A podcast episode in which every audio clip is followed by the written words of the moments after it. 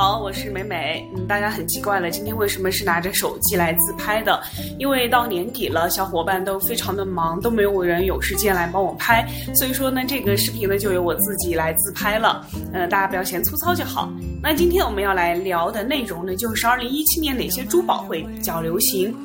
那撇开这些翡翠啊、钻石啊、红蓝宝这些人气比较高而且经久不衰的宝石，那就不说了。我们首先来说这个南红，大家都知道啊，南红是有川料和宝山料之分啊，它是有它特定的文化附加值在里面。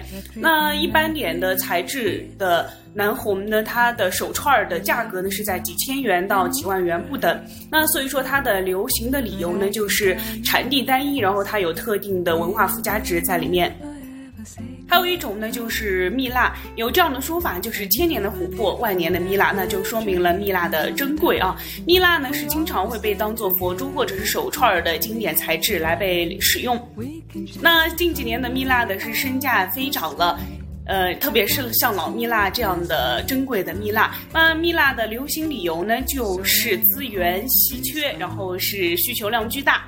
还有呢，就是碧玺，它可以呈现出各种鲜艳好看的颜色，而且随着近几年它的原料减少，以及人们对天然碧玺的呃热衷啊，然后它的身价也是呈这个递增式的往上增长。那像顶级的碧玺的价格已经可以和呃红宝石持平了，所以说碧玺的流行理由呢，就是需求量大，而且颜色好看。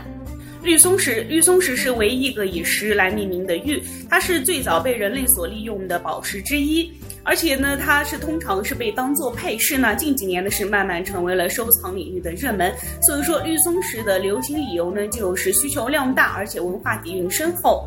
还有一个呢是坦桑石，相信看过《铁达尼号》的人呢，对里边的海洋之心呢都不陌生。里边那颗海洋之心呢，其实就是坦桑石。